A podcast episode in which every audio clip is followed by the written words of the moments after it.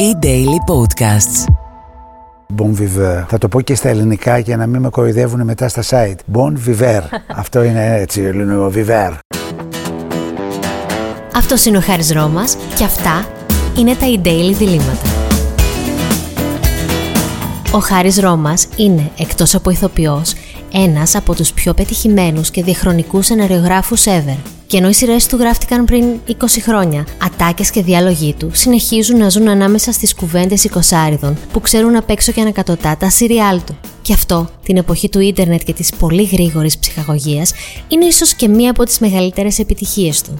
Αντέχει όμως να ξαναδεί τις σειρές του σε επανάληψη; Ποια από τις συμπροταγωνίστριές του είναι η πιο αγαπημένη του, πώς πέρασε τα έξαλα νιάτα του στη Μύκονο, γιατί πλέχτηκε με την πολιτική, Μήπως οι πρωταγωνιστικοί ρόλοι που έπαιξε είχαν κάποια βασικά κοινά μεταξύ τους; Και τελικά, τι θα έκανε σήμερα ο Κωνσταντίνος Κατακουζινός;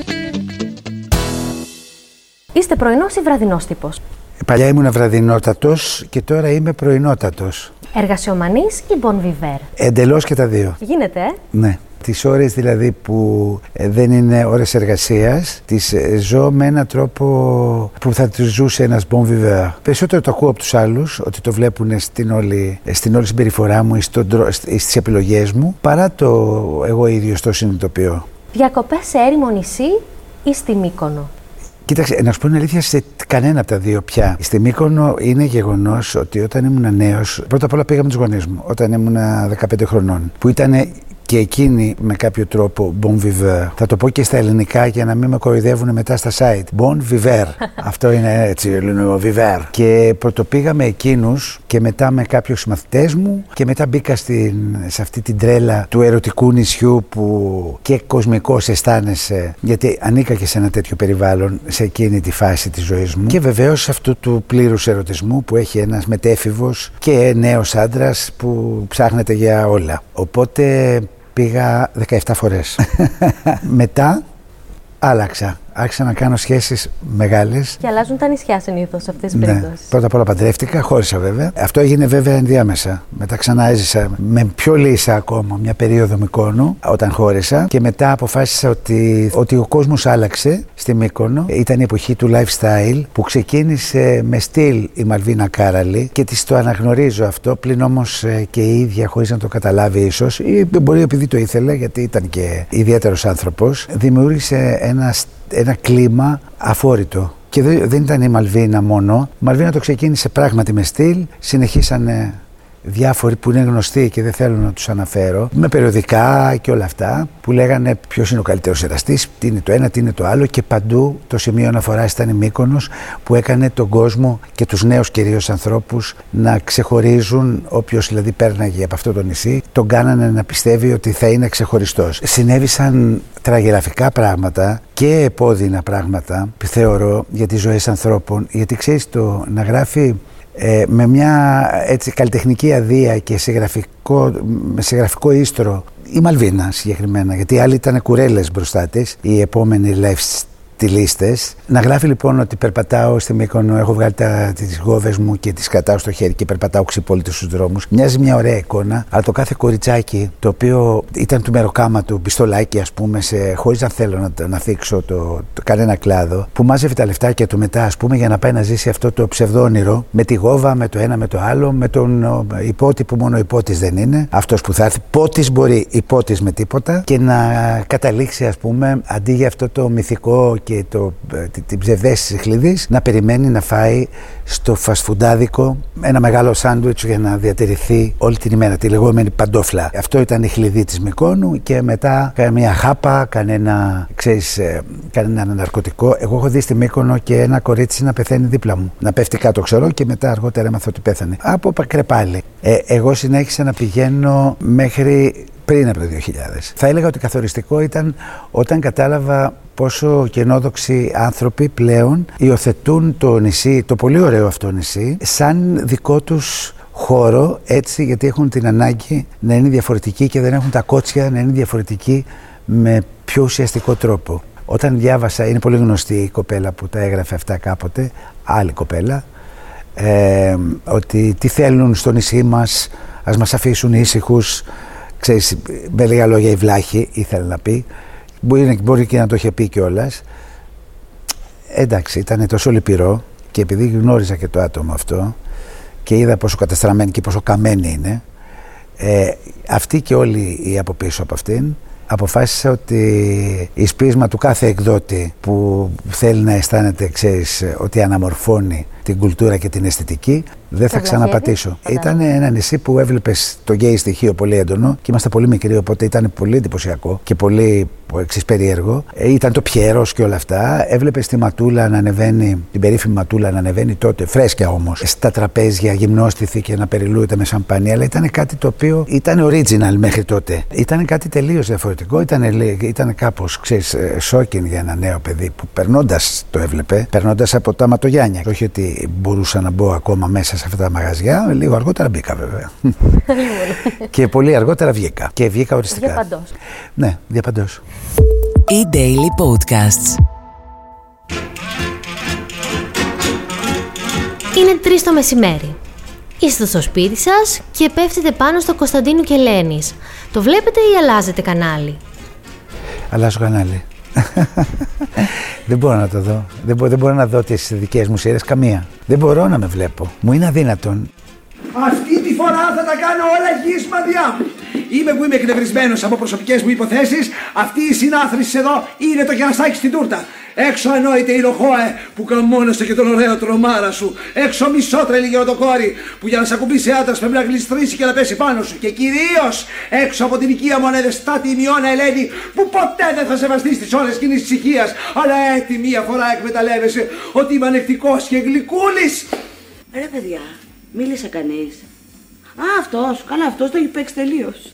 Ε, έλεγε ο Λουίτζι Πιραντέλο, ε, ο μεγάλος αυτός συγγραφέας, ότι υπάρχουν τρία πράγματα. Το ένα είναι αυτό που νομίζουμε εμείς ότι είμαστε. Το άλλο είναι αυτό που βλέπουν οι άλλοι σε εμάς, που νομίζουν οι άλλοι ότι είμαστε. Και το τρίτο είναι αυτό που είμαστε πραγματικά. Και κανένα δεν συνάδει απόλυτα με το άλλο. Εγώ έχω μια εικόνα για τον εαυτό μου που όταν με, και ακόμη και για το παίξιμό μου ή για, που όταν το βλέπω στο φακό με σοκάρει.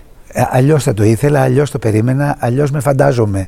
Δεν έχω πλήρη συνέστηση της εικόνας μου. Αυτό που έχω πλήρως, ε, ε, έχω πλήρη συνέστηση είναι ποιες είναι οι, ε, οι αδυναμίες μου, όπως προείπα. Και αυτό έγινε με τα χρόνια η δύναμή μου. Αυτό που φοβόμουν νέος και ακόμη το φοβάμαι, αλλά όπως λέει και η Meryl Streep, δεν αποκαλύπτω όλη την αλήθεια μου, γιατί τότε θα γινόμουν πιο ευάλωτος και δεν το θέλω. Τι, την ξέρω όμως εγώ ίδιος. Γαλλική κομμωδία ή αμερικάνικο blockbuster; Ε, ε, έχω με- μεγάλο ταλέντο ε, για την ώρα πιστεύω στο κομμάτι γαλλική κομμωδία. Δηλαδή όσες φορές έχω καταπιαστεί ίσως μου πηγαίνει αυτό το γαλλικό elegance, ε, άντε πάλι γαλλικό, ή τέλος πάντων αυτή η γαλλική φινέτσα, σαν παρουσία. Και γι' αυτό, ε, όσες φορές έχω παίξει φεϊντό, το ράφτη κυριών που ήταν μια από τις πρώτες επιτυχίες που έκανα. Μετά έχει παιχτεί χιλιάδες φορές αυτό το έργο και με λάθος τρόπο πιστεύω.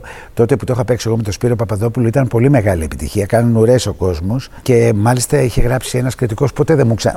Μετά από 20 χρόνια μου ξανάγραψε καλά. Μετά από εκείνη τη δουλειά έλεγε τι κρίμα που αυτός ο ηθοποιός που έκανε τ- τόσο ωραία παρουσία στο ράφτη κυριών παίζει άλλα.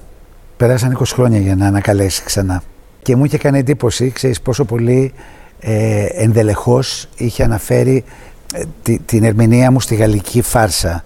Και έτσι επηρεαζόμενος και από αυτό το κριτικό, γιατί επηρεάζεσαι και καμιά φορά, τότε ιδίω που ήμουν νέος, αργότερα που μπόρεσε να γίνω θεασάρχης, ε, ανέβασα λαμπής το καπέλο από ψάθα Ιταλίας, το οποίο ήταν πολύ μεγάλη μου επιτυχία και μου άρεσε πάρα πολύ και κατάλαβα ότι πραγματικά με θέλει το πράγμα. Ε, έπαιξα ξανά Φεϊντό, το ξενοδοχείο Παράδεισος, με πολύ μεγάλη επιτυχία και μ, Σας πάει. μου πάει πολύ. Και τώρα με το βαφτιστικό που διάλεξε αυτό το έργο, τον Ενεκέρ Βεμπέρ και Τεγκόρς και όχι την οπερέτα, όπως πολλοί μπορεί να πιστεύουν, ε, του Θεόφρασου Σακελαρίδη, που είναι πράγματι η πιο αγαπητή ελληνική οπερέτα, αλλά εδώ μόνο δύο τραγούδια ακούγονται. Το ένα το λέω εγώ με την Τζάβαλου μισό και το άλλο το λέμε όλοι μαζί. Δεν είναι όμως ε, καμία σχέση με οπερέτα το όλο θέαμα. Απλά υπάρχει η νήξη και τιμή Σένεκεν στο Θεόφρασο Σακελαρίδη. Εγώ πήρα την αρχαία γονίλη, το, τη φάρσα το, τη γαλλική και την άλλαξα τελείως, γιατί είναι 100 χρόνια πριν γραμμένη. Και ο κόσμος διασκεδάζει πολύ. Και έτσι ψάχνω πάλι τα έργα των Ενικέρε Βεμπέρ και Τεγκόρς, αλλά και του Λαμπής μου δώσανε μόλις ένα έργο. Και Φεϊντό, εντάξει, Φεϊντό έχει παιχτεί πάρα πολύ, αλλά ποτέ δεν ξέρεις. σω και Μολιέρο ακόμα, παρότι αυτό είναι μια άλλη σχολή πια, ο Μολιέρος.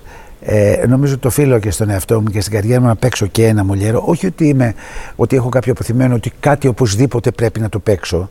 Καθόλου έτσι δεν σκέφτομαι, καθόλου έτσι δεν λειτουργώ και καθόλου αυτό δεν ξέρω αν με καθιστά ε, λιγότερο καλό ηθοποιό από κάποιους άλλους που έχουν όνειρα να αναμετρηθούν με πολλούς μεγάλους ρόλους. Εγώ τη γαλλική φάρσα τη θεωρώ ένα είδος που θέλει πολύ μεγάλη δεξιοτεχνία για να το παίξεις και θα ήθελα πολύ να εξειδικευτώ που ήδη το, αυτό κάνω. Ε, τώρα το αμερικάνικο blockbuster ε, δεν ξέρω αν έχω ικανότητα σε αυτό γιατί δεν έχω ασκηθεί.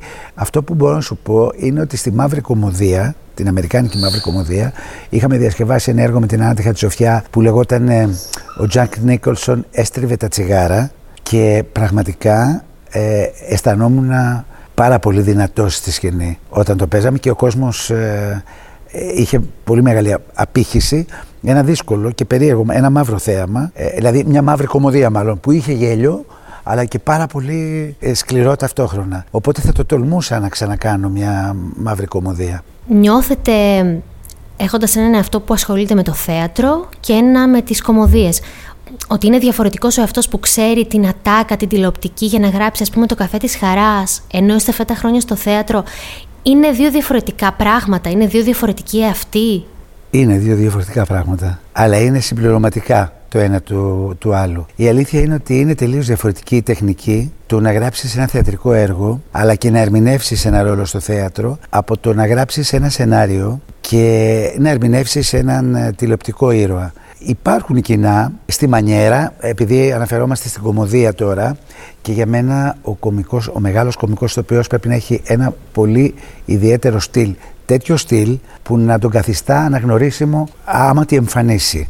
Εγώ θέλω να το έχω αυτό. Και πιστεύω ότι παρότι πολλοί μπορεί να πούν μανιέρα, ότι ο, ο μεγάλος κωμικό, αναφέρω τον Αυλονίτη, τη Βλαχοπούλου, η οποία ήθελε, επειδή είχαμε παίξει, είχα παίξει το γιο της, ήθελε να τη λένε Κερένα. Δηλαδή ούτε καν ήθελε να αλλάζει περσόνα. Διότι είχε δημιουργήσει μια περσόνα την οποία ένας καλός ηθοποιός μπορεί και να, ε, ε να επεκτείνει και να ε, επεξεργαστεί σε μεγάλο βαθμό. Και γι' αυτό και όλοι οι ρόλοι μου που με κάνανε έτσι αγαπητό και γνωστό στον κόσμο, στην τηλεόραση, στο πλατή κοινό, έχουν πολύ έντονα χαρακτηριστικά τύπου ε, στον τρόπο που μιλάει, στον τρόπο που κινείται και ταυτόχρονα ένα, ένα βαθύ συναισθηματικό πεδίο. Το οποίο μπορεί να μην φαίνεται στην πρώτη, σε πρώτη ανάγνωση, αλλά ο Πόποτας είναι εγκαταλελειμμένος από τη σύζυγο και μεγαλώνει ένα γιο μόνο του. Είναι ένας άντρας δηλαδή μόνος που μεγαλώνει ένα παιδί. Ο Κατακουζινός ήταν ένας άντρας ο οποίος, ε, για να μην πω τη λέξη, ανέραστος να το πω, γιατί εμείς το ξέρουμε κι αλλιώς και σχεδόν παρθένος, πιθανώς και παρθένος, με ένα φόβο για τις γυναίκες και μια έντονη μοναξιά. Θυμάμαι πάντα το επεισόδιο που είναι και το αγαπημένο αγαπημένο μου, που ήταν τα γενέθλιά του, πίστευε ότι θα έρθουν όλοι οι μαθητές του κλπ. Και, δεν ήρθε κανείς. Και το, το οργανώσαν εξής για να μην στεναχωρηθεί τελευταία στιγμή. Αυτό είναι, ε, ήταν ένα επεισόδιο που μπορεί να μοιάζει κωμικό γιατί εμείς το αποδίδαμε με έναν τρόπο, πλην όμως είχε ένα πολύ βαθύ, πικρό επίπεδο από κάτω. Το ίδιο με, ακόμη και η Μεν και η Δέν που ήταν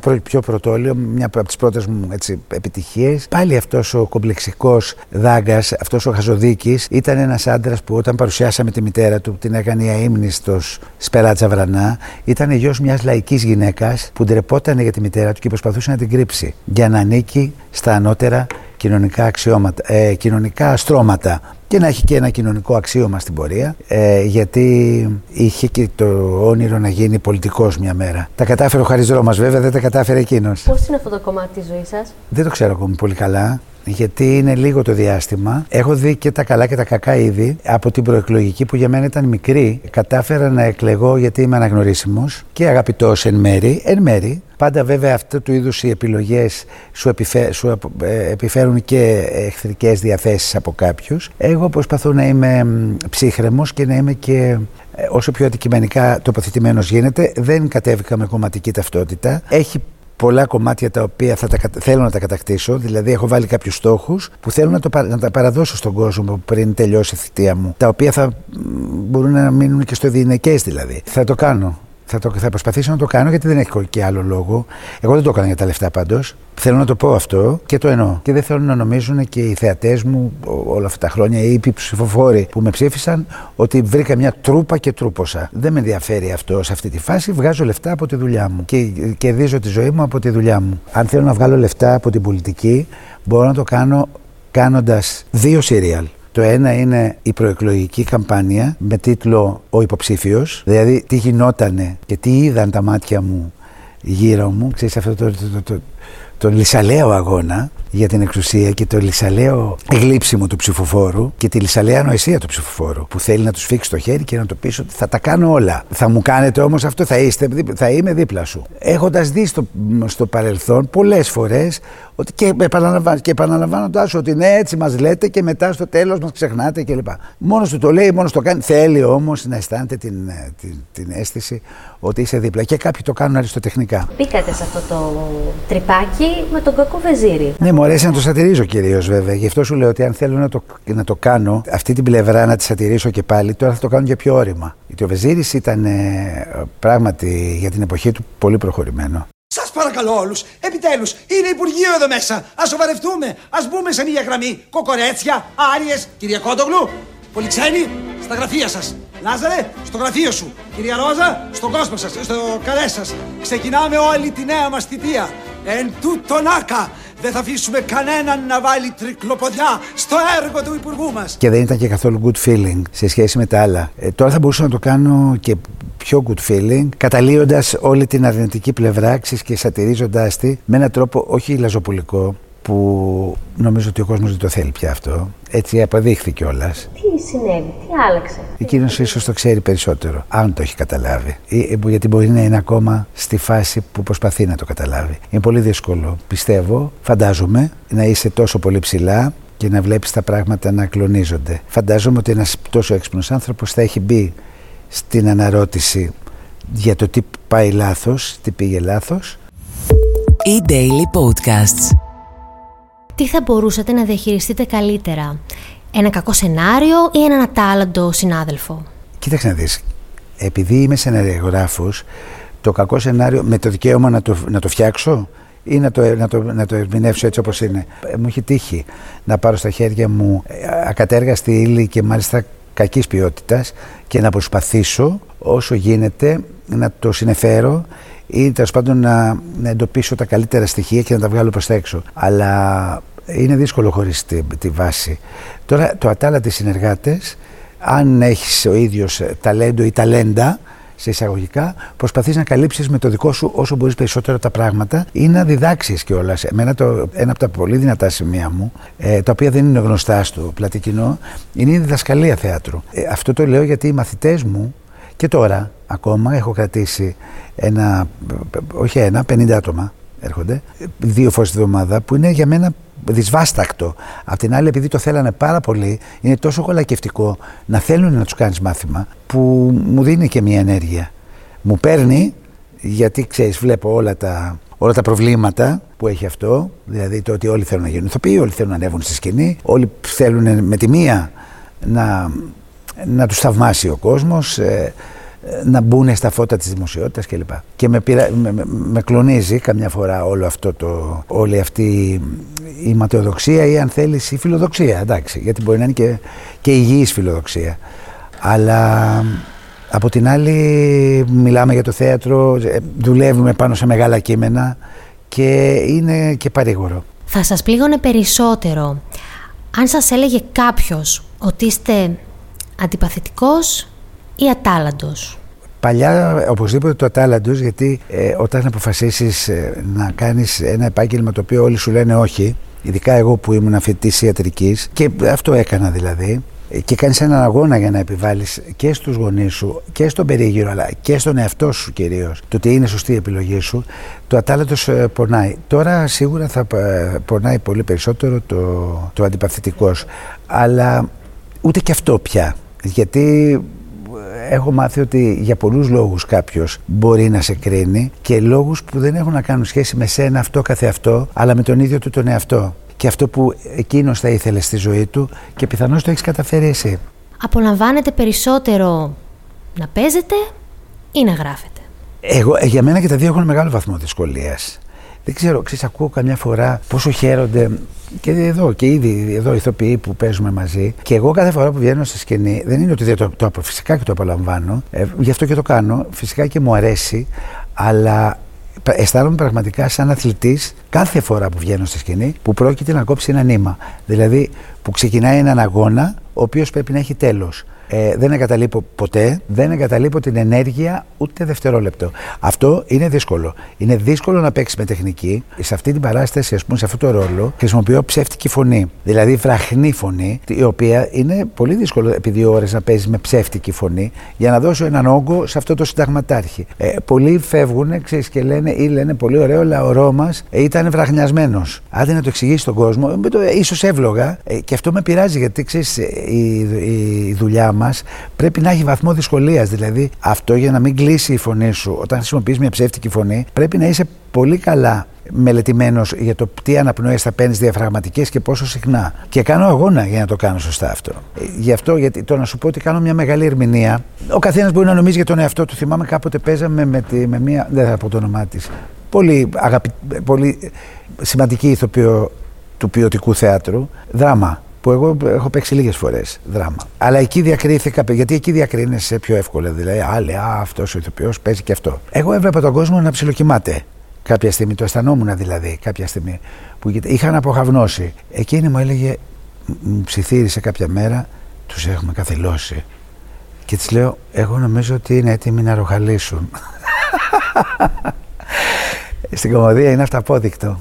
Ή γελάνε ή το, το εισπράττεις οπωσδήποτε. Δεν, ξε, δεν ξεγελιέσαι με τίποτα. Δεν μπορεί να ξεγελαστείς. Και γι' αυτό είναι και τόσο δύσκολο. Και τόσο πολύ σκληρό, αν δεν έχει απήχηση. Μια φορά μου έχει συμβεί αυτό. Σε αυτά τα χρόνια, μια φορά σε μια παράσταση που έκανα λάθος επιλογή έργου, γιατί με παρέσυρε το λάθος άτομο. Και ε, το, η κομμωδία αυτή δεν είχε ξέρεις, ε, δεν λειτουργούσε. Από τη στιγμή που λες κομμωδία, είσαι υποχρεωμένος να, να εμπεριέχεται το γέλιο. Ναι. Και έτσι ξέρω πόσο σκληρό και δύσκολο είναι. Κάποιος άλλος, ο όποιο. Ο όποιος. Αυτός ο όποιος λοιπόν αισθάνεται πολύ τυχερός που τη γλίτωσε. Όποιος. Μάλιστα όποιος. Καλά με αυτά που ακούω, ένα κιλό όπιο πρέπει να πιω να το παριστώ να μην καταλαβαίνω. Είσαι και ένα κομμανή. Εδώ μία φράση μόνο κολλάει. Δεν μας χέζει ρε νταλάρα. Μήπως θα και με αυτόν, εκεί στην Αθήνα στα σκυλάδικα που γύρναγες. Τι έγινε, τι με τα φεγγολάν, τυπωθήκανε. Ναι. Γράφουνε πάνω να ανάσταματεί το σεξ στη Δημαρχία. Ναι, παιδί μου, στραβίζα, δεν το βλέπεις. Λοιπόν, ξαναπήγαινε τα πίσω να τα ξανατυπώσουν. Θέλω να γράφουν να ανάσταματεί το ασφαλές σεξ στη Δημαρχία. Θέλω να δώσουμε ένα μήνυμα στους νέους ανθρώπους. Και με κάθε πάκο που θα πετάς, θα πετάς και πέντε κουτιά προφυλακτικά. Το Μήνο Κυριακού το γνωρίζετε, Πέγγι Καρά ηθοποιός. Νίνο Πούτσο. Το Νίνο το έπιασα. Το άλλο δεν το πιάσα. Ευτυχώς. Ε, συγγνώμη όταν λέτε Νίνο Πούτσο, ε, είστε της γνωστής οικογένειας των Πούτσο. Ελένη Ράντου, Τζόι Σεβίδη, Ρένια Λουιζίδου. Θέλω να μου πείτε ποια ξεχνούσε πιο συχνά τα λόγια της. Ε, τώρα, οι συγκεκριμένες τρεις είναι επαγγελματίες. Υπήρξαν πάντα επαγγελματίες και ερχόντουσαν μελετημένες. Αυτή που θα έλεγα ότι αυτοσχεδίαζε περισσότερο από τη φύση της είναι η Ελένη. Και επίσης με την Ελένη, και φαίνεται πάρα πολύ σε πολλά επεισόδια, ε, γέλαγε αυθόρμητα από αυτό που μας συνέβαινε και γελά, με παρέσυρε και εμένα που γελάω πιο δύσκολα όταν δουλεύουμε και γινόταν πανηγύρι. Είναι πιο δύσκολος άνθρωπος από τις άλλες δύο, αλλά πραγματικά γελάγαμε πάρα πολύ. Ο συνδυασμός μας μάλλον ήταν πολύ πετυχημένος στην κομμωδία, τόσο που γελάγαμε και δύο ατελείωτα όταν κάναμε τις σκηνές και όταν είμαστε οι τέσσερις με τον Βασί, ή πέντε ή έξι, ε, με όλη την ομάδα, τη Λεκάκη, τον uh, Κούκουρα, την, uh, την uh, Καλυρό Εμμυριαγκού και τον... δεν θέλω να το ξεχάσω, αλλά είναι τόσο φοβερό. Ναι, ναι, ναι. Ε, όχι, τον αγαπώ, μιλήσαμε και κάποια στιγμή πριν από δύο χρόνια. Να το βρω. Εγώ πρέπει να το βρω. Εγώ οφείλω να το βρω. Δεν πειράζει. Απλά ξέρεις τα χρόνια, όταν κάποιον άνθρωπο δεν τον βλέπεις πια. Και κρίμα που δεν, δεν είναι και στο χώρο τόσο έντονα. Δεν δραστηριοποιείται ούτως ώστε.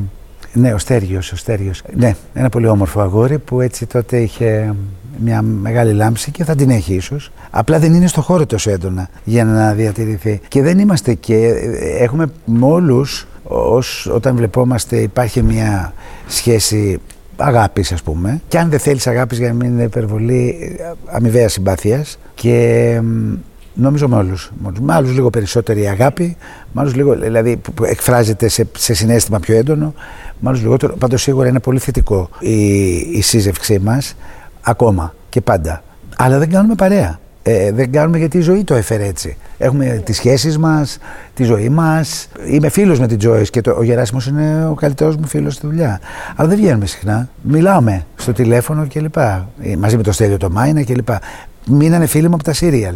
Θέλω να πω αυτά τα αγόρια. Από αυτές τις τρεις, ποια αργούσες στα γυρίσματα; Πφ, Καμία. Ήτανε και οι τρεις.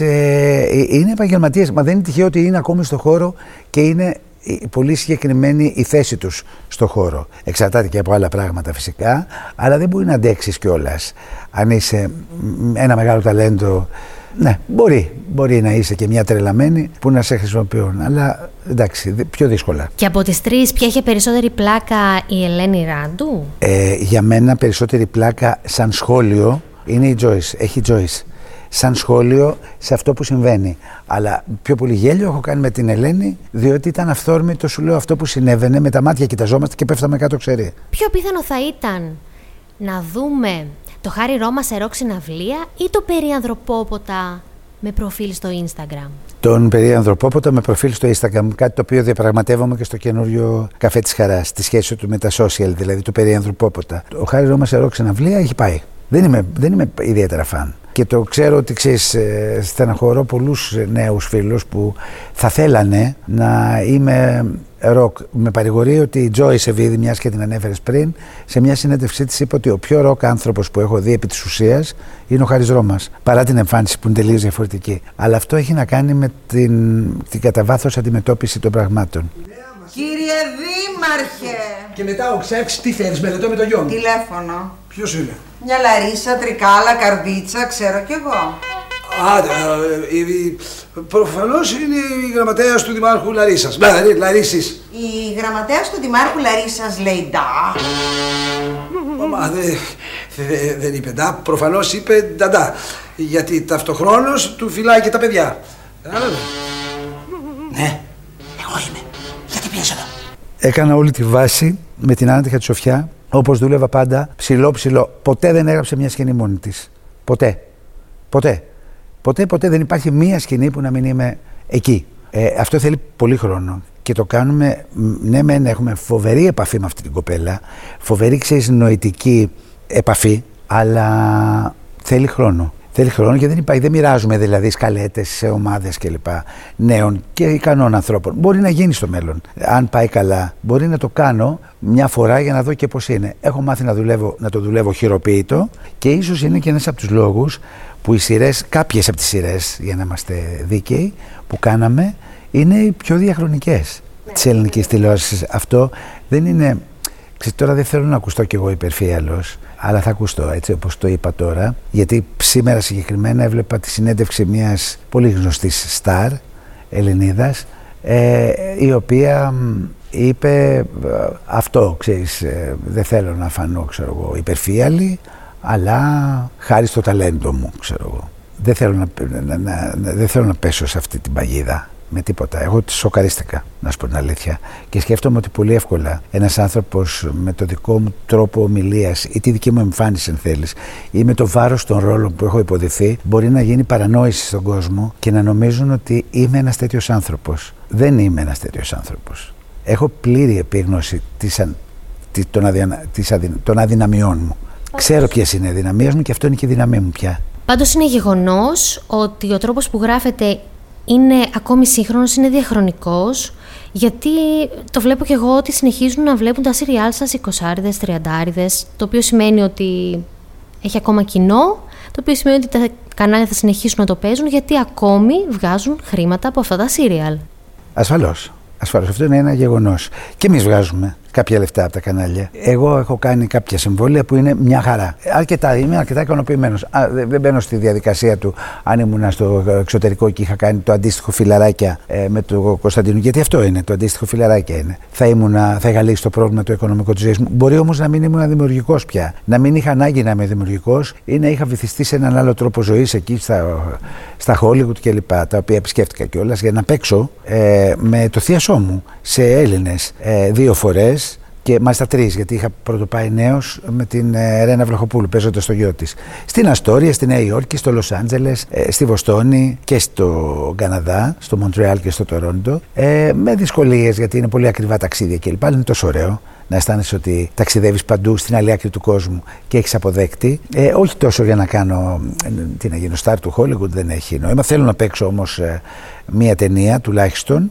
ε, στην αγγλική γλώσσα που μιλάω από μικρός κι εγώ ε, με ξένους συναδέλφους για την εμπειρία και την ανταλλαγή του πράγματος, για το πολυπολιτισμικό. Και τελευταία ερώτηση. Τι θα μπορούσε να κάνει τώρα ο Κωνσταντίνος Κατακουζινός; Να σκέφτεται πότε ο Χάρης Ρώμας θα του δώσει μια συνέχεια. Ανυπομονούμε. Σκεφτείτε το. Σας παρακαλώ πολύ. Μπορεί, πάρα πολύ. μπορεί. Για να μην χάνετε κανένα επεισόδιο, ακολουθήστε μας στο Spotify, στα Apple και Google Podcasts.